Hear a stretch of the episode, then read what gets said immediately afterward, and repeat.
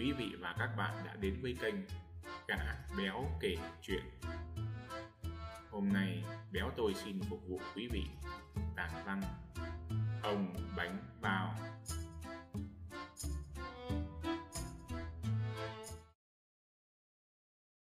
Bánh bao nóng hổi, vừa thổi vừa ăn. Bánh bao trong nồi hấp to đùng, lang thang khắp phố phường Hà Nội xe máy bình bịch, loa rẻ oang oang. Chẳng hiểu sao ông bán bánh bao thích đội cái mũ to, rộng vành làm bằng một loại lá nào đó. Lên mạng hỏi ông Google, không có câu trả lời. Tôi đã hỏi câu đó với rất nhiều người. Đáp lại, chỉ là một cái lắc đầu hay nhún vai hờ hững. Không, không ai quan tâm đến một vấn đề bé xíu thế đâu hơi đâu để sức mà còn làm việc khác, số tiền chẵn phải cất đi để làm sinh hoạt phí. Chỉ còn lại 10 ngàn tiền lẻ. Xe bánh bao có một cái nồi hấp nhôm cũ kỹ, tùy rì mà cũng đủ để phản chiếu màu vàng chói của mặt trời lúc hoàng hôn. Trời nóng như thiêu, ai thèm mua bánh bao.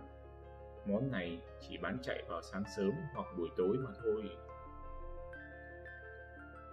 chỉ cần trong nhà, trong ngõ có tiếng gọi ới ra, bánh bao ơi, là ngay lập tức xe phăm phăm lao đến, mở nắp nồi cái xoẹt.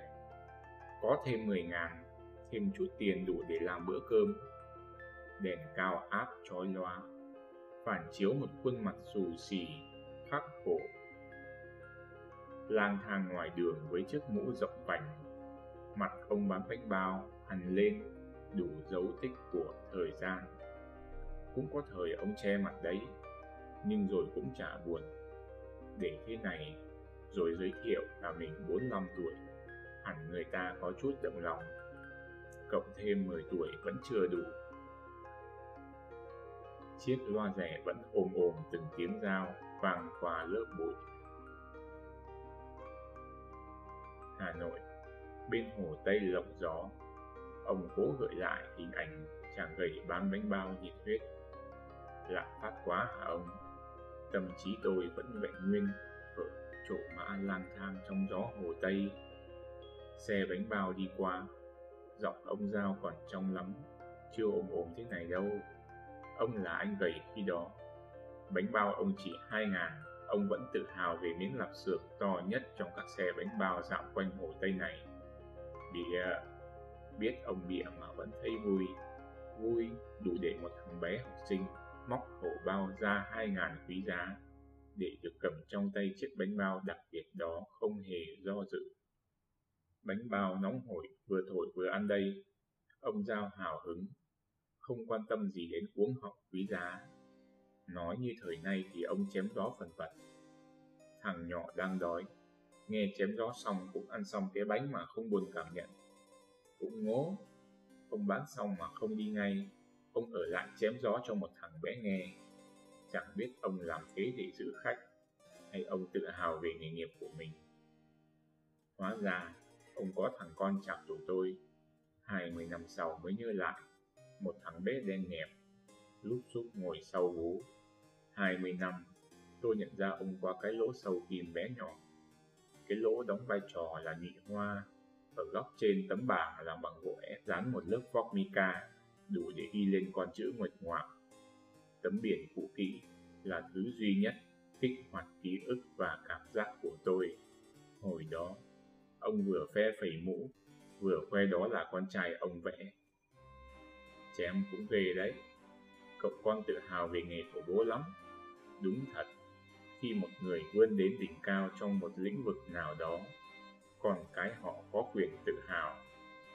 Dù chỉ là một người bán bánh bao, dù chỉ lang thang cúi mặt trước đời, trước đủ mọi mặt người. tuần thứ hai, tôi gặp cậu là một tối học thêm về muộn. Khăn cậu quàng trên cổ đầy mồ hôi. Đứa học thêm có tiền ăn xế, đứa phụ bố bữa đói bữa no. Chẳng giống nhau đâu, thế mà cùng cười bên chiếc bánh bao. Tối mở, ánh điện hàng quán bên hồ Ông bánh bao với tay, bật chiếc loa sau khi nhận tờ tiền. Ông không nói, không kể, không để ý thằng bé năm xưa. Ông nhận ra chứ, dù đã bán cho hàng ngàn hàng vạn khách. Bây giờ, chiếc bánh bao chẳng được như xưa, bột thì dày trúc, miến chiếm gần hết nhân, vẫn còn miếng lạp xưởng mọc tang, cố nhấn nhá, nhâm nhi, thật may, vị vẫn thế. Không biết bánh này có phải do ông làm, chắc là không, vì nó y hệt các xe bánh bao khác. Cậu con chú giờ thế nào? Nó vẫn thợ xây, chưa vợ. Giả sử lập lại, chẳng biết cậu còn cười với một thằng xa lạ như tôi không? Chắc vẫn thế thôi. Còn lòng tự hào về nghề của bố, tôi băn khoăn lắm, bởi khi trưởng thành, con người ta thường nhạt phai cảm xúc thời thơ trẻ. Các bạn vừa nghe tản văn, Ông Bánh Bao, Tác giả Đinh Thành Trung. Tản văn này, tôi viết trong một buổi đi chơi. Tự nhiên tạt vào quán cà phê bên đường mà viết. Bởi vì tôi vừa mua bánh bao xong. Không phải ông bánh bao đấy đâu, Ông khác cơ. Nhưng mà những người chạy xe bán bánh bao quanh Hồ Tây hầu như đều giống nhau. Bánh bao của họ cũng đều từ một lò mà ra, không phải lấy ở một chỗ đâu, lấy ở nhiều chỗ đấy.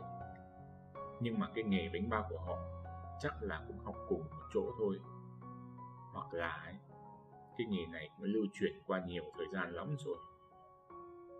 Bánh bao Hà Nội có bánh cao cấp, có bánh ít tiền, nhưng mà là một thứ fast food. Ăn cho no cái bụng.